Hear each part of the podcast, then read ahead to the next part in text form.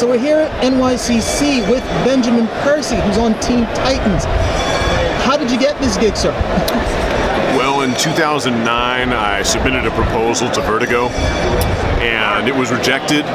But I stayed in touch with the editor, Mark Doyle, and a few years later, he offered me the opportunity to write a two-shot for Batman. So, I, JP Leon did the art on that, and I put everything I had into that into that storyline called Terminal, and it paid off. Uh, a few months later, they called me about Green Arrow. People seemed to be enjoying what I was doing with Green Arrow, and a few months later, they called me about Teen Titans. So as long you know, everything's been cumulative. As long as I don't screw things up, I hope that you know there'll, there'll be other series and other adventures that await me.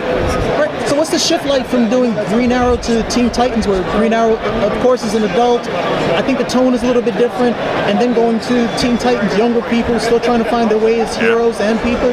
What's the shift like? Uh, well, the big shift is writing a team book. So go from Green Arrow and focusing on his interior world and his struggles uh, to five different and soon to be six different characters and all those different conflicting personalities and all their variant desires uh, and giving them each their due. Team books are tough. And the way that I'm approaching this is to give every story arc to the focal character. It remains an ensemble, but the first arc, for instance, belongs to Damian. The emotional arc, the thematic arc of the story sort of belongs to Damian. And uh, it's also, you know, a little more lighthearted. Uh, Teen Titans has always worked best as an adrenaline-fueled soap opera. There's plenty of danger, there's plenty of adventure, but there's also a lot of fun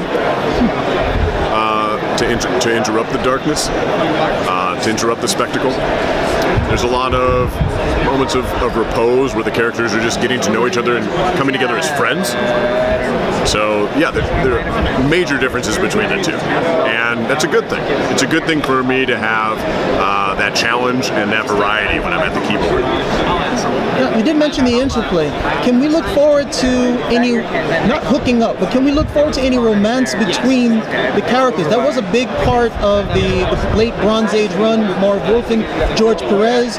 As much as we were getting into the characters, we also like the interplay of those people falling in love with each other. Anything like that? Oh, absolutely, absolutely. And also, I should say that I'm writing Green Arrow as well as Teen Titans, and there's some possibilities there regarding the interplay possible romantic interplay between Emiko Queen and maybe somebody, maybe somebody on the Teen Titans. Now, I'm a big Superboy fan. Yeah. Superboy putting him on the team, I know, I understand. It's almost like a Justice League thing, where you put Superman on the team, and some people are like, so what do you need everyone else for? But uh, this is a newer Superboy, a younger Superboy. Can we expect to see him have any interaction with the team? Maybe uh, some guest stars? Probably, but I'm not going to tell you right now. Okay, and he's keeping his word to that. Uh, aside of Teen Titans and Green Arrows, anything else we can look forward to seeing from you in the coming months or next year? Uh, well, I just took over James Bond, so that's pretty exciting. Uh, and I'll also be doing a two-shot for Detective Comics. Uh, so Klaus Janson is on art, and it's one of my favorite artists. That Daredevil run he did with Frank Miller in particular. Uh, you know, it's a favorite place on my bookshelf, and it's amazing to be able to work with a legend like him. What's your approach for James Bond? That's a pretty big pickup. What's your approach there? Well, James Bond is a legendary franchise, and I grew up, uh, you know, watching the movie marathons on TBS and reading the Fleming novels in college when I took a spy novel class.